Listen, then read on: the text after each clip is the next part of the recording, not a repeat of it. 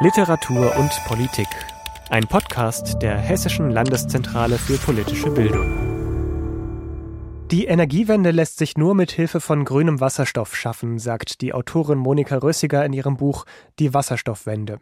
Aber was genau ist eigentlich grüner Wasserstoff? Wo lässt sich damit CO2 einsparen und wie weit ist überhaupt die Technologie? Über diese Fragen spricht sie in diesem Podcast mit der Wissenschaftsjournalistin Caro Matzko vom Bayerischen Rundfunk. Klimaneutralität bis 2045. Das ist ein großes Ziel und das lässt sich nur mit Hilfe von grünem Wasserstoff erreichen. Er ist der Schlüssel zur Energiewende, heißt es. Und wie gewinnt man grünen Wasserstoff? durch die Spaltung von Wasser via Ökostrom. Da ist technisch und wirtschaftlich bereits einiges machbar, aber wir stehen noch vor einer großen Aufgabe. Das zeigt die Wissenschaftsjournalistin und Sachbuchautorin Monika Rösiger in ihrem hochaktuellen Buch Die Wasserstoffwende. So funktioniert die Energie der Zukunft. In der Edition Körper bei der Zentrale für politische Bildung erschienen. Und mit Monika Rösiger bin ich jetzt verbunden. Und ich sage Moin Moin nach Hamburg. Ja, guten Tag, ich grüße Sie. Frau Rüssiger, ich würde da gern ganz einfach anfangen, weil es gibt da ja eine enorme Farbenlehre. Ja?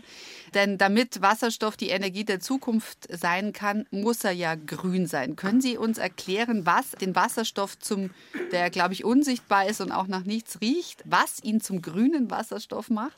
Ja, genau. Also wie Sie ganz richtig sagen, Wasserstoff ist eigentlich ein geruchloses, unsichtbares Gas. Und diese Farbenlehre in Tüdelchen bezeichnet jetzt eigentlich nur die CO2-Emissionen, die dabei entstehen. Also der sogenannte graue Wasserstoff ist halt der, den wir schon seit langem kennen. Der wird aus Erdgas oder mit Hilfe von Erdgas hergestellt. Das heißt, wir haben es da noch mit einem fossilen Brennstoff und Ausgangsstoff zu tun. Und deshalb entstehen CO2-Emissionen, die wir ja vermeiden wollen. Und dann gibt es natürlich, was manchmal so durch die Medien geistert, auch blauen Wasserstoff, türkisen Wasserstoff und so weiter. Die beiden beruhen eigentlich auch noch auf Erdgas, es sind aber unterschiedliche Verfahren. Und bei dem blauen Wasserstoff ist es so, dass dann das entstehende CO2 abgefangen und gespeichert wird mit Hilfe einer Technologie, die, ich sage es mal vereinfacht, unterirdisch gespeichert wird, zum Beispiel in Gasfeldern oder auch in Salzkavernen. Dann ist es bei dem sogenannten türkisen Wasserstoff so, dass dabei kein CO2 als Gas entsteht, sondern fester Kohlenstoff. Und der wird aber auch in der Industrie gebraucht. Also es gibt eigentlich auch noch den orangefarbenen. Das ist ja, man so. sieht, das ist eine riesige Farbpalette, ne? Ja, sind noch, noch gar nicht alle, aber das wird eigentlich selten verwandt. Aber dabei handelt es sich halt um Bioenergie, was wiederum ja ein Oberbegriff für klimaneutrale Energieträger ist. Zum Beispiel Biomasse aus Rest- und Abfallstoffen aus der Land- und Forstwirtschaft wäre ein Beispiel. Aber genau genommen, wo es jetzt doch zentral darum geht, ist der sogenannte grüne Wasserstoff. Und das haben Sie ja schon gesagt, dass der dann halt durch die Spaltung von Wasser mit Hilfe von Ökostrom hergestellt wird. Das wäre das Ziel, aber dafür braucht es eben eine ganze Menge Ökostrom und deswegen wird er jetzt auch sogar in Bayern, die sich ja, ich wohne ja in Bayern, die haben sich recht lange ja dagegen gewehrt, die, wie es mal hieß, die Landschaft zu verspargeln. Ja. Jetzt versuchen sie wieder Windräder zu bauen. Ihr Buch spielt vor allen Dingen in, oder ausschließlich im norddeutschen Raum. Und zwar, weil es dort natürlich durch die Nähe zur See viel Wind gibt und sie haben sich deswegen, also quasi könnte man sagen, bitte korrigieren Sie mich wieder, dass Norddeutschland so eine Art riesiges Labor wird, was die Entwicklung und die Herstellung von grünem Wasserstoff angeht? Ja, die Projekte, die ich besucht habe, sind überwiegend im norddeutschen Raum. Das erkläre ich auch ein bisschen in der Einleitung. Das war dann auch pandemiebedingt. Es gibt aber auch sehr viele Initiativen in Mittel-, Süd- und Ostdeutschland und eben auch in Bayern und Baden-Württemberg. Andere, auf die verweise ich auch und die sind aber auch sehr rührig und sehr gut, aber die konnte ich dann nicht besuchen. Aber was sich hier in Norddeutschland abspielt, ist aus dem Grunde bedeutsam, weil erstens hier große Windstromkapazitäten ja schon längst am Netz sind. Und am Netz ist zugleich das Stichwort für auch einen Nachteil. Das Netz kann diesen Windstrom nicht immer aufnehmen. Das ist ein großes Problem und dann müssen die Windenergieanlagen abgestellt werden, was sehr schade ist, weil man dann diesen Ökostrom gar nicht produzieren kann.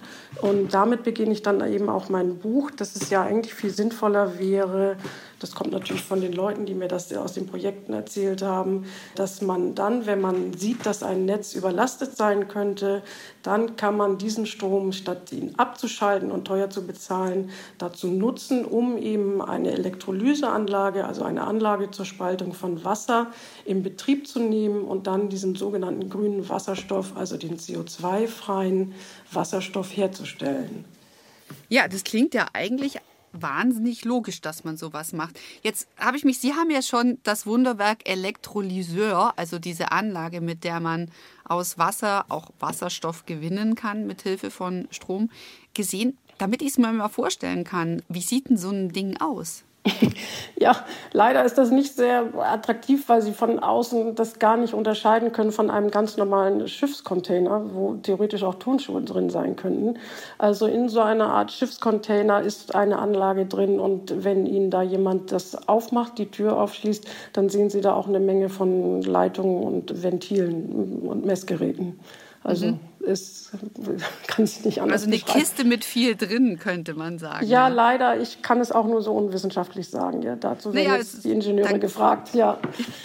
Aber das äh, finde ich eigentlich ganz super, äh, einfach nur damit wir wissen, worüber wir reden, wie sowas aussieht. Ich finde das ja immer ganz anschaulich. Jetzt haben Sie für Ihr Buch Die Wasserstoffwende mit vielen, vielen Pionierinnen und Pionieren gesprochen und die braucht es ja auch, denn eigentlich klingt es ja so wahnsinnig logisch, ja? Warum steht ein Windrad still, obwohl der Wind weht? Wir könnten diese Energie, die da einfach so entstehen könnte, doch auch nutzen. Aber dafür braucht es immer Menschen, die sich dann auch was überlegen und die dann die Initiative ergreifen. Und so ihnen sind da viele Menschen begegnet. Wenn Sie jetzt mal so kurz mal Revue passieren lassen, Ihre Recherche, die ja unter Corona-Bedingungen stattgefunden hat, muss man sagen. Das heißt, Sie konnten nicht alle persönlich treffen. Aber wenn Sie sich erinnern, welche Menschen haben Sie da besonders beeindruckt?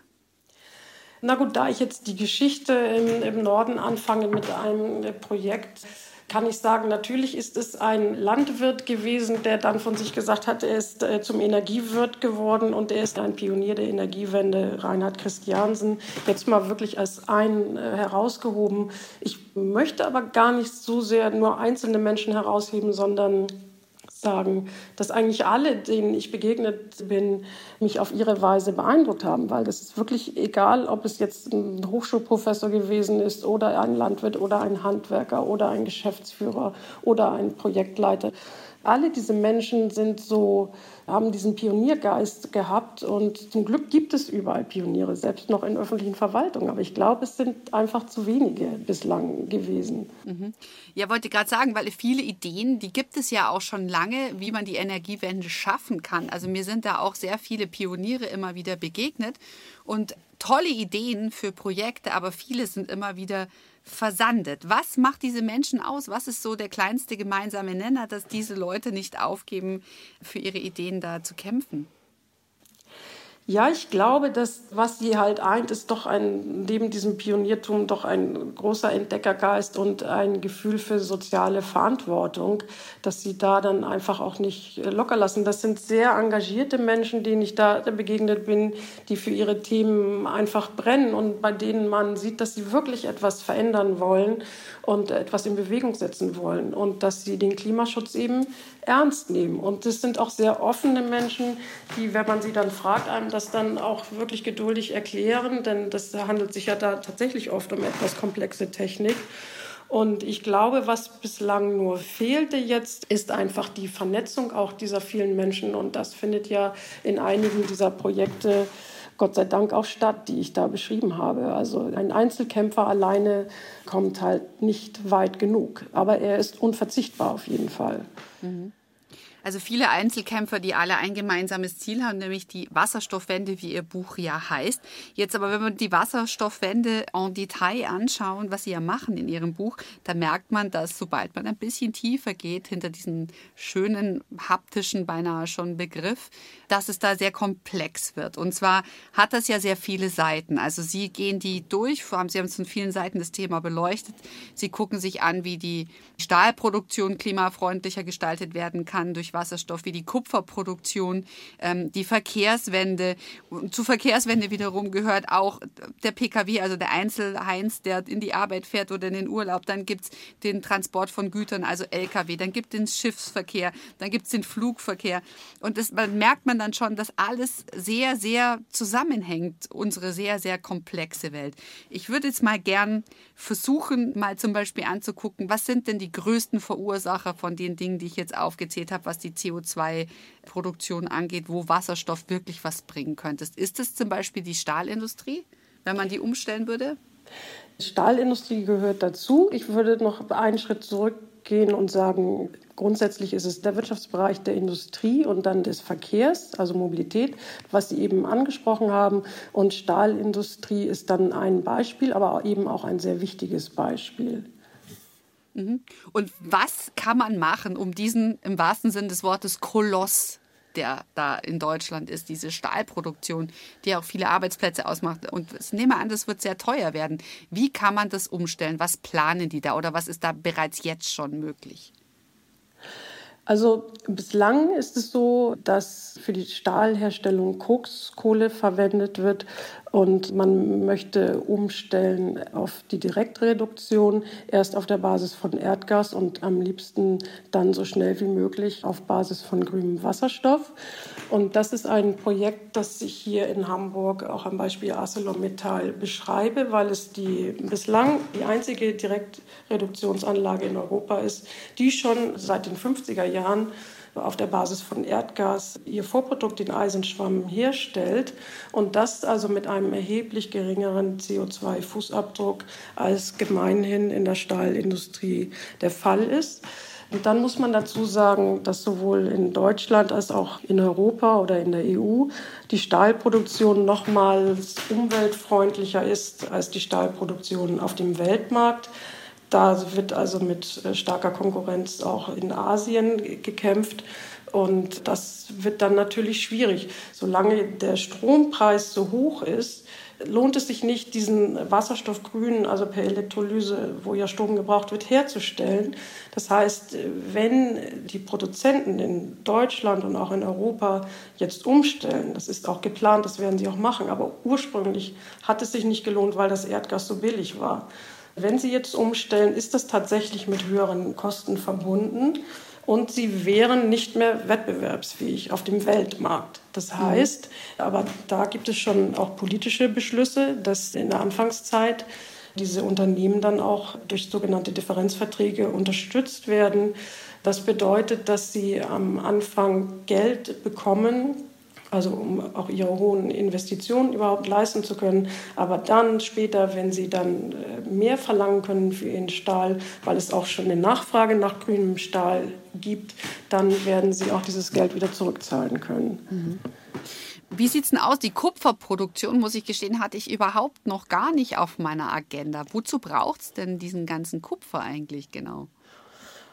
Kupfer ist also allein auch für die Energiewende unverzichtbar. Das fängt auch schon mit Windrädern an. In den Gondeln, in den Gehäusen wird auch ein großer Teil Kupfer gebraucht, aber Kupfer ist, wird noch für alles mögliche andere auch gebraucht, genau wie Stahl. Und auch Stahl braucht man für die Energiewende. Also die Metallindustrie ist auf der einen Seite in der Herstellung sehr energieintensiv, aber es sind wiederum auch langlebige Produkte, die wir auch brauchen. Deswegen ist es auch sinnvoll, mit dem Industriesektor anzufangen, den möglichst mit Hilfe von natürlich auch äh, grünem Strom, aber auch grünem Wasserstoff zu defossilisieren, also die CO2-Emissionen dort runterzuschrauben.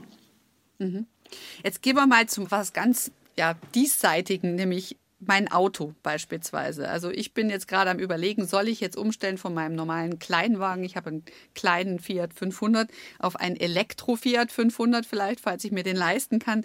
Und dann habe ich mir gedacht, bringt es denn der Umwelt eigentlich was? Weil diese ganzen Batterien, die sind ja auch sehr rohstoffintensiv bringt es denn überhaupt was dem Klima, wenn ich jetzt mein Auto auf Elektro umstelle? Und dann habe ich kurz gedacht, soll ich warten auf ein Wasserstoffauto? Jetzt sagen Sie es mir doch mal, Frau Rösinger, wie lange wird es dauern, bis ich ein Wasserstoffauto fahren kann? Vermutlich noch lange. Nein, im Gegenteil. Also Sie könnten ja auch schon Wasserstoffautos kaufen. Das ist gar nicht so sehr die Frage und das Thema.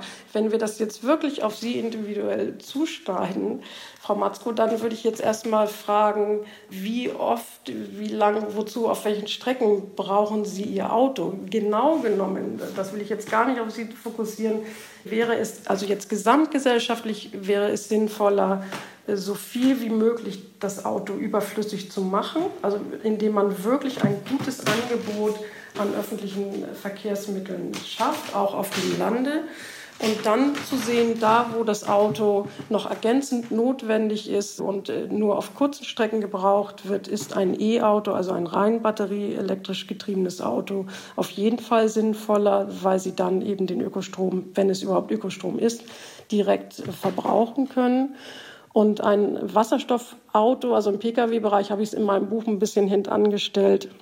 Natürlich ist ein Wasserstoffauto, wenn man nur Langstrecke fährt, sehr, sehr lange Strecken, ist es da auf jeden Fall sinnvoller, weil man dann eben nicht eine große, schwere Batterie braucht.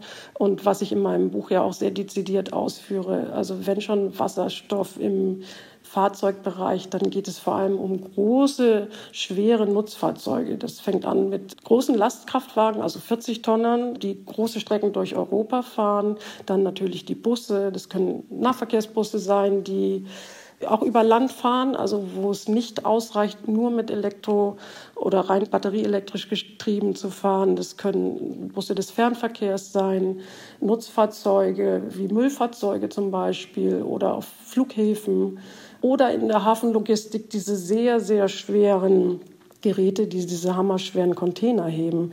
Da versucht man eben auch Gefährte zu entwickeln, die dann mit Hilfe von Brennstoffzellen funktionieren. Mhm.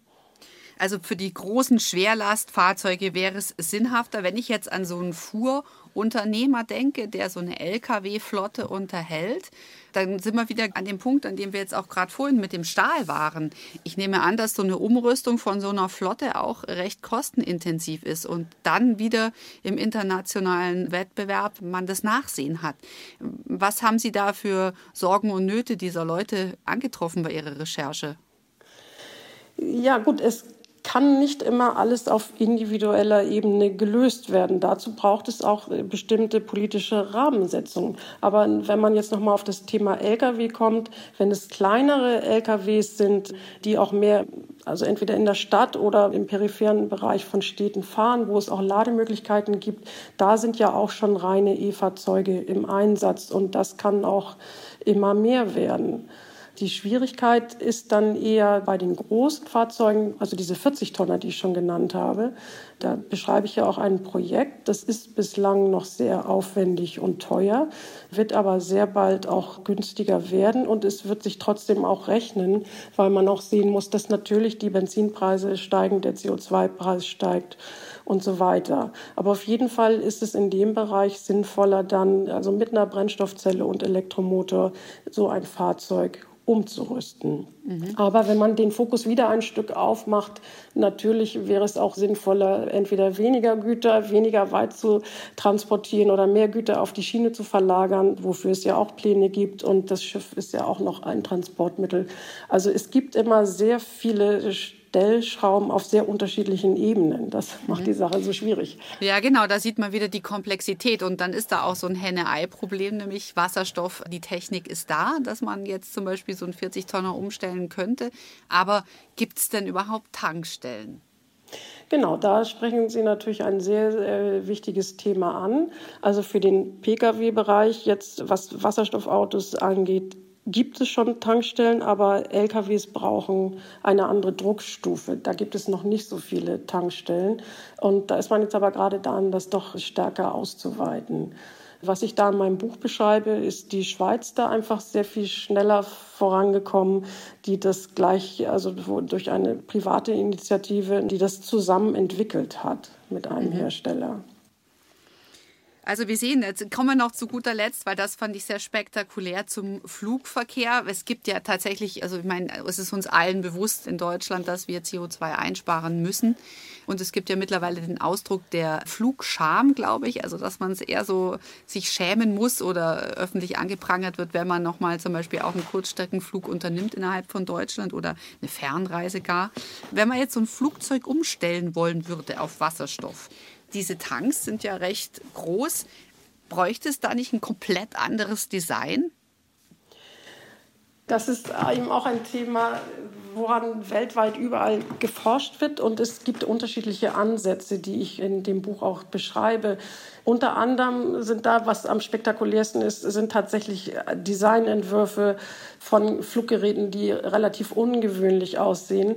Aber es sieht gerade im Moment nicht unbedingt danach aus, dass sich das Flugzeug sehr groß verändern wird, sondern auch dort wird man auf verschiedenen Ebenen ansetzen und eben versuchen, also dann bei Langstreckenflügen zu anderen Möglichkeiten zu kommen. Also tatsächlich Wasserstofftanks dann unterzubringen und das Flugzeug ein wenig umzugestalten, aber eben nicht grundsätzlich. Oder eben, ja, also dadurch, dass man das Wasserstoff direkt verbrennt oder aber auch eine Möglichkeit mit Brennstoffzelle schafft.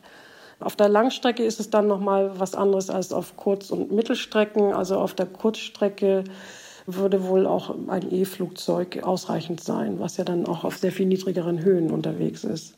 Aber glauben Sie, wir werden demnächst ohne schlechtes Gewissen in den Urlaub, sagen wir mal zum Beispiel nach Thailand fliegen können mit einem Wasserstoffflugzeug?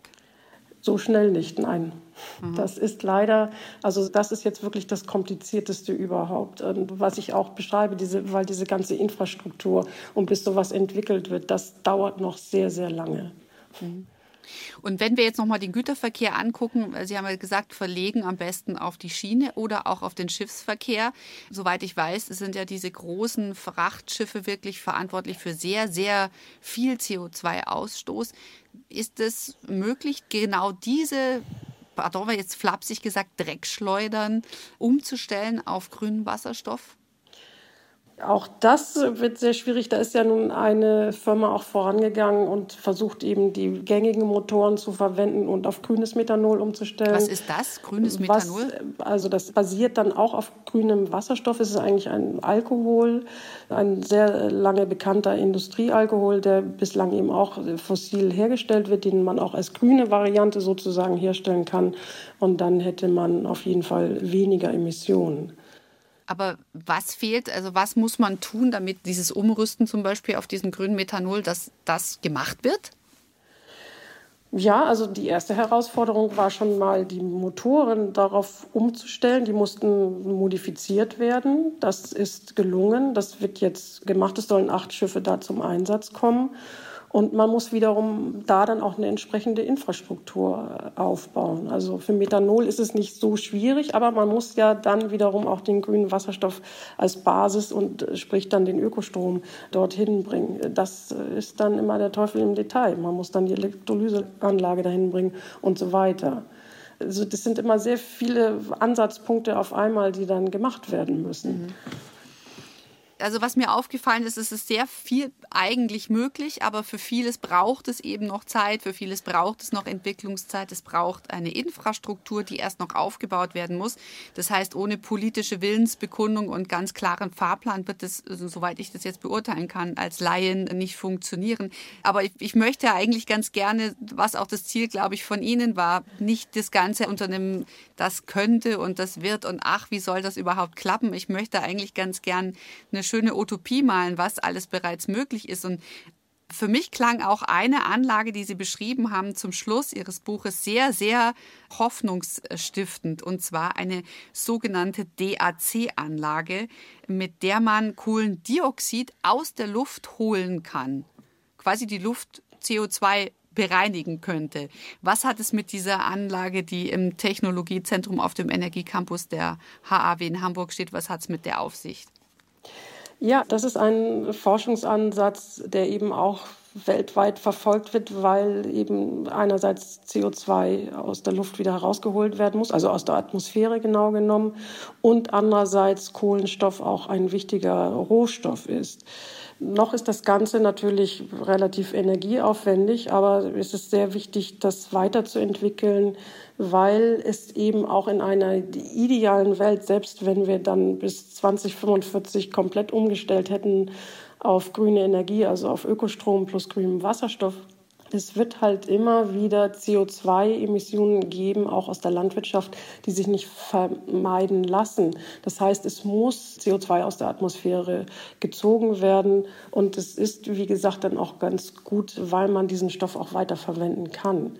In diesem Zusammenhang möchte ich auch noch mal darauf hinweisen, dass es sehr viel mehr so sein muss, dass wir in Kreisläufen denken. Und auch da gibt es ja schon Ansätze, selbst auf EU-Ebene.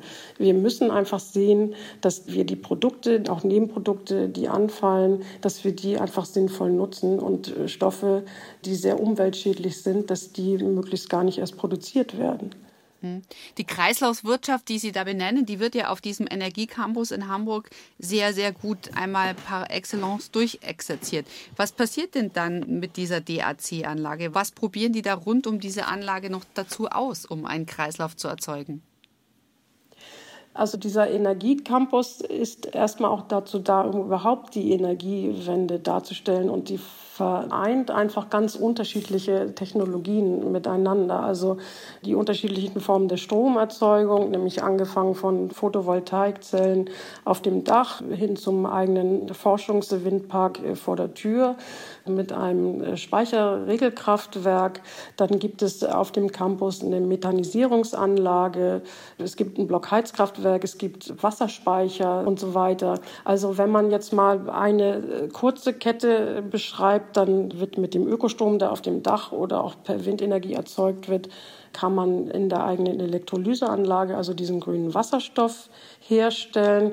Und dann geht es weiter in einen Fermenter, wo dann diese Archeorganismen sind, die dann das alles methanisieren, also die Erdgas, aber CO2-frei herstellen. Und dieses Erdgas könnte man dann wieder, dieses CO2-freie Gas, grüne Gas, Biogas genau genommen, kann man dann rückstandsfrei im Blockheizkraftwerk verbrennen, um sowohl Strom als auch Wärme zu erzeugen.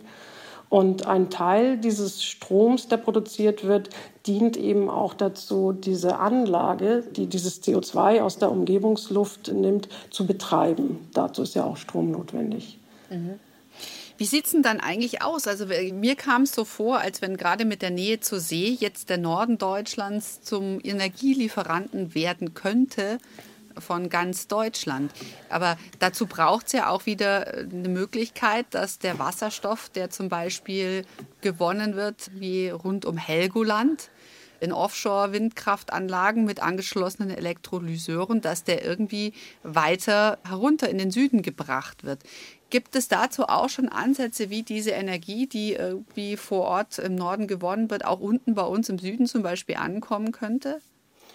Ja, da gibt es unterschiedliche Ansätze. Also erstmal ist es natürlich nach wie vor notwendig und sinnvoll, bei der einfachsten Lösung anzufangen, in dem Sinne, dass natürlich die Stromnetze ausgebaut werden, auch nach Süden hin und auch ertüchtigt werden müssen. Das wird dann nur noch eine Weile dauern. Und wenn man auf Wasserstoff geht, dann gibt es eben die Möglichkeit, den erstmal per Pipeline, also wenn der Wasserstoff direkt auf der Nordsee erzeugt wird, was der Sinn dieses Projektes ist, dann wird er halt per Pipeline an Land gebracht. Oder aber es gibt auch Versuche, das halt einzulagern in eine, also den Wasserstoff einzulagern in eine chemische Trägersubstanz, die dann wiederum sehr einfach transportiert werden kann und dann per Schiff verteilt, entweder regional oder auch ein bisschen weiter. Aber trotzdem wird natürlich auch Süddeutschland, was nun wiederum auch sehr viel Sonnenschein hat, es werden auch dort regionale Netze entstehen, auch mit Wasserstoff. Und äh, genau das sollte man noch mehr im Hinterkopf haben. Man versucht eben Energie möglichst direkt zu erzeugen und zu verbrauchen. Also äh, das muss man noch viel weiter fortentwickeln. Das heißt quasi, dass jedes Windrad am besten gleich noch einen kleinen Elektrolyseur dabei hat, also so eine Kiste mit was drin, um im Zweifelsfall nicht einfach die, äh, Wasserstoff die, zu erzeugen? Ja, nicht direkt. Also es muss nicht immer nur um Wasserstoff gehen, sondern erstmal, also bei einem dezentralen Energiesystem ist es erstmal wichtig, dass man wirklich viele äh, kleine Erzeuger hat, äh, die den Strom direkt erzeugen und dann die direkten Verbraucher auch in der Nähe hat. Also dass man regionale Netze sowohl für den Strombedarf als auch für den Wärmebedarf, auch das beschreibe ich ja in dem Buch, auch die Industriebetriebe, erzeugen CO2-freie Wärme, die dann ausgekoppelt wird und schon jetzt hier für die Heizung von Stadtteilen verwendet wird. Auch das sind Technologien, die auch woanders verwendet werden, nicht nur im Norden. Also, dass man möglichst immer nach den lokalen und regionalen Gegebenheiten vorgeht und natürlich da, wo der Strom direkt genutzt werden kann, also zum Betrieb eines E-Autos, um beim Beispiel zu bleiben, oder auch einer Elektrofähre. Ich wollte vorhin noch zum Schiffsverkehr sagen, es ist ja nicht nur der transnationale und der Überseehandel. Wir haben ja sehr, sehr viel Binnenschifffahrt in Küstengewässern, haben wir Schiffe, Personenfähren, die können auch mit Batteriebetrieben fahren. Auf den Flüssen werden Lasten transportiert. Diese Schiffe können auch umgerüstet werden auf E-Antriebe und so weiter. Das ist ja alles möglich und dafür brauchen wir auch Strom. Also nicht jeder Strom soll jetzt sofort in grünen Wasserstoff umgewandelt werden, sondern wirklich nur da, wo es dann auch sinnvoll wird, weil man beispielsweise den Strom gerade nicht abtransportieren kann. Mhm wir haben ja jetzt gerade, was das Thema Energieproduktion angeht, also für mich ist es immer sofort gepaart mit dem Wort Krise. Es ist irgendwie Angst besetzt. Also gefühlt haben wir wenig Energie und dafür sehr viel Energiekrise. Sie setzen mit Ihrem Buch ja auch Begeisterung und auch so eine Aufbruchsstimmung entgegen. Allerdings, wenn wir jetzt rund um die Energie uns anschauen, so wie Sie es beschrieben hatten in Ihrem Buch, also heute ist der 9.9.2022, dann der Tag der Aufzeichnung des Gesprächs, die Ukraine kommt ja aus der politischen Instabilität und aus dem Kriegszustand stand jetzt irgendwie auf absehbare Zeit wohl nicht so schnell heraus. Und dabei sollte sie ja eigentlich ein Partner von Deutschland sein, was auch die Wasserstoffproduktion angeht. Wie sehen Sie jetzt die Zukunft der Wasserstoffwende auch durch die Krise in der Ukraine? Ist das bedroht oder wirft uns das zurück, was die Entwicklung dieser neuen Technologien angeht? Also zum einen zeigt uns dieser Angriffskrieg, dass es sinnvoll gewesen wäre, das natürlich schon viel früher zu beginnen. Das fällt uns jetzt auf die Füße. Und es bedeutet, dass wir jetzt sehr viel mehr in sehr viel kürzerer Zeit umsetzen müssen. Und das leider unter sehr erschwerten Bedingungen. Und es reicht auch nicht aus, nur auf nationaler Ebene zu denken. Was den grünen Wasserstoff angeht, werden wir einen Teil zwar gut in Deutschland auch produzieren können. Wir werden einen weiteren Teil sehr gut im Europäischen Verbund produzieren können. Das ist auch dringend notwendig. Auch äh, das ist ja schon längst angeschoben. Das wird eben auch noch seine gewisse Zeit dauern. Und wie wir jetzt an den zurückliegenden Reisen unserer Regierung sehen konnten, werden natürlich auch Verbindungen zu anderen Kontinenten geknüpft, um eben auch dort grüne Energie herstellen zu lassen und abzunehmen. Also das heißt zum Beispiel mit den Vereinigten Arabischen Emiraten beispielsweise, die eigentlich für Öl bekannt sind, zum Beispiel zusammenzuarbeiten, weil dort viel Sonne ist? Also sonnenreiche Länder sind auf jeden Fall von Vorteil. Die haben wir ja zum Glück auch schon in Südeuropa, noch mehr Sonne als bei uns im Norden. Aber ich dachte jetzt auch an Kanada oder an die Reise nach Südamerika. Es gibt eben Länder oder auch Australien ist natürlich auch im Gespräch, Neuseeland. Es gibt äh, viele Länder, die sich da jetzt auf den Weg gemacht haben, wirklich noch mehr grüne Energie zu erzeugen und dann eben auch grünen Wasserstoff herzustellen und damit dann auch zu handeln dann malen Sie uns doch mal, ich möchte ja gern positiv enden, malen Sie uns doch mal eine Utopie. Also was wünschen Sie sich oder was ist tatsächlich im Bereich des Möglichen? Schaffen wir die Energiewende auch mit Hilfe von Wasserstoff? Ja, nur mit Hilfe von Wasserstoff, weil ohne die Hilfe von Wasserstoff könnten wir gar keine Energiewende schaffen. Das wird nicht möglich sein.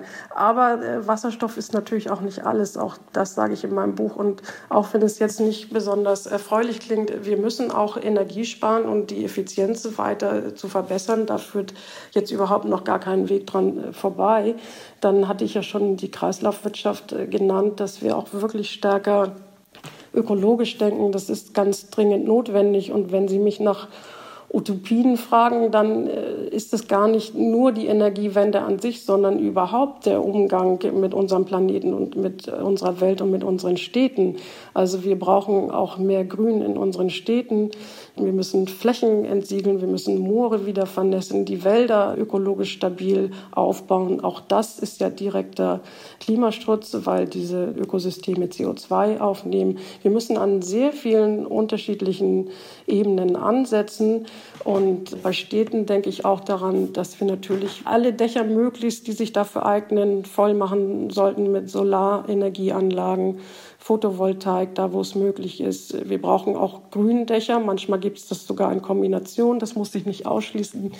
Wir brauchen Landwirtschaft, die ökologisch angepasster ist und eben auch zur Energieerzeugung genutzt wird. Da gibt es wunderbare Projekte mit der sogenannten Agri-PV, also die Verbindung von Solarstrom und landwirtschaftlicher Nutzung. Wir brauchen vor allem für Mieter, also für Mehrfamilienhäuser, endlich die Möglichkeit, äh, Strom selbst erzeugen zu können und auch selbst nutzen zu können. Wir brauchen mehr Energiegemeinschaften, Quartierslösungen, die das Ganze zusammendenken, die Energieerzeugung, sowohl die Strom- als auch die Wärmenutzung. Also es gibt da jede Menge zu tun, aber die Technik ist wirklich überall vorhanden. Was jetzt noch fehlt, ist bürokratische Hemmnisse abzubauen und die Planungs- und Genehmigungsverfahren zu beschleunigen beschleunigen. Da sage ich Ihnen jetzt aber nichts Neues. Das, ist das heißt, bekannt. das wünschen Sie sich da mehr Bürokratieabbau von der Politik auch oder mehr Fördergelder oder was wünschen Sie sich konkret? Vor allem also jetzt beim Thema Mieterstrom zum Beispiel, da wird jetzt auch gerade was auf den Weg gebracht. Das war bislang noch nicht möglich, weil es ganz stark bürokratisch behindert wurde. Das war einfach zu kompliziert und nicht leistbar. Es war nicht umsetzbar.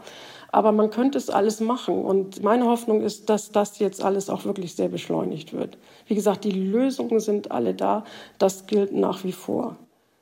Was glauben Sie, wann müssen Sie eine Neuauflage Ihres Buches, das ja jetzt gerade erschienen ist, wann müssen Sie das aktualisieren, weil alles noch viel erfolgreicher und auf den neuesten Stand gebracht wurde? Wie lange wird es dauern für die Wasserstoffwende von Monika Rösinger 2.0? Also da kann ich Ihnen jetzt sagen, Gott sei Dank, es ist alles auf dem Weg. Das äh, wird jetzt jeden Tag weitergetrieben. Das ist jetzt ein laufender Prozess. Und wenn Sie jetzt eine konkrete Zahl hören wollen, was immer schwierig ist, aber ich kann nur sagen, wir wir müssen im Laufe dieser 20er Jahre extrem umsteuern. Und das ist auch möglich. Wir müssen ganz viele Hebel in Bewegung setzen, damit der Weg freigemacht wird, eben diesen, also mehr Ökostrom zu produzieren, mehr Ökostrom zu nutzen, statt ihn abzuschalten und mehr grünen Wasserstoff herzustellen. Und das zusammen aber mit den Maßnahmen, die ich auch vorgenannt habe, wir müssen Energie sparen. Wir müssen die Ökosysteme schützen und stärker auch für uns arbeiten lassen im Sinne von CO2 speichern. Und nicht zuletzt, wir haben überhaupt noch nicht über den sogenannten globalen Süden gesprochen. Wir brauchen ein Wohlstandsmodell, was sich auch übertragen lässt. Das ist ja auch eine Frage der Gerechtigkeit. Also unser System ist nicht übertragbar. Und ich frage mich manchmal wirklich, anstatt jetzt Milliardensummen immer in Entwicklungshilfe zu stecken, die dann möglicherweise in den Taschen von irgendwelchen kleptokratischen Regime versickert, warum stellt man den Leuten nicht dann die PV-Anlagen dahin? Also Schulen mit Solarstrom belegen, Brunnenpumpen mit Solarstrom betreiben. Alle diese Sachen gibt es, aber sie müssen halt sehr, sehr viel mehr werden. Also, dass die Menschen auch Licht haben, dass sie nicht Brennholz sammeln müssen und die letzten Wälder da noch zerstören. Es gibt Solarkocher. Es ist alles da. Das wird aus privater Initiative oft gemacht. Aber also wenn ich mir die Entwicklungszusammenarbeit der letzten Jahrzehnte angucke, denke ich immer, meine Güte, was ist da auch versäumt worden? Mhm. Ja, das hinterlässt einen betrübt, aber die Technik ist da. Das ist die gute Nachricht. Setzen wir es richtig um. Wer sich einen Eindruck machen will vom Stand jetzt von Deutschlands Norden und der Wasserstoffwende, dem sei das Buch von Monika Rösinger empfohlen, Die Wasserstoffwende. So funktioniert die Energie der Zukunft. Haben Sie herzlichen Dank für dieses schöne Gespräch. Sehr gerne. Ich danke Ihnen. Literatur und Politik. Ein Podcast der Hessischen Landeszentrale für politische Bildung.